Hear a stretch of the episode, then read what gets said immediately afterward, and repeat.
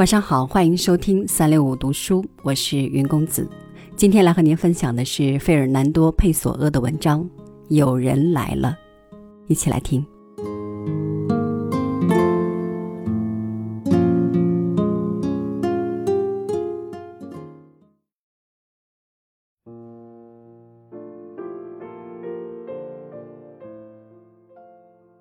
我不知道为什么，居然眼下才注意到这一点。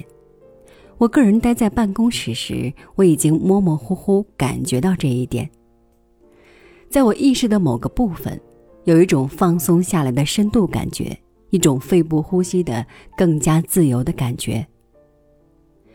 这是我们呼来呼去的一些奇异感觉之一。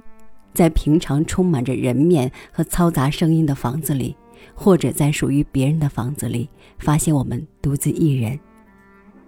我们突然会有一种绝对占有之感、随意之感、主人般慷慨大方之感，像我已经说过的，有一种放松和平宁的充分感觉。一个人待着真是太好了，可以对我们自己大声说话，可以在没有他人目光相加的情况下走来走去，可以往后靠一靠，做一个无人打搅的白日梦。所有的房子都成了一片草地，所有的房间都是乡间别墅般宽大。所有的声音听起来都像来自别的什么地方，它们都属于一个近旁却是无关的世界。到最后，我们成了国王。这是我们所有人都追求的目标，而且是谁知道呢？比起把假金子装进他们腰包来说，也许我们当中有更多的庶民对王位的渴望更要急切。在短短的这一刻，我们是世界的实录者，靠着常规的收入而存在，活得无念，而且无忧。啊！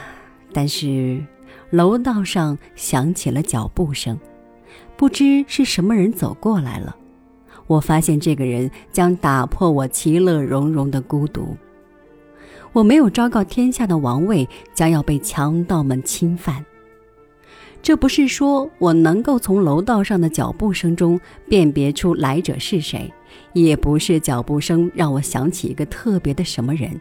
尽管只有脚步声，但灵魂中一种神秘的直觉已经告诉我是什么人在上楼走向这里。是的，是公司里的职员之一。他停住了，在我听到的开门声中走了进来。我现在正式看见了他。他对我说：“就一个人啊，索雷斯先生。”我回答：“是的，我在这里已经有好一会儿了。”接着，他取夹克的时候盯上了他的另一件，挂在钩子上旧的那一件。一个人在这里简直没意思透了，索厄雷斯先生。是的，是没意思透了。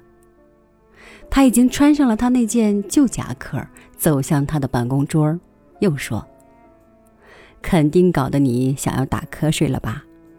是的，确实是想要打瞌睡了。我表示赞同，而且微笑，然后伸手去寻找我已经忘记多时的笔。在抄写中返回我正常生活中莫名的安康。一九三三年三月二十九日。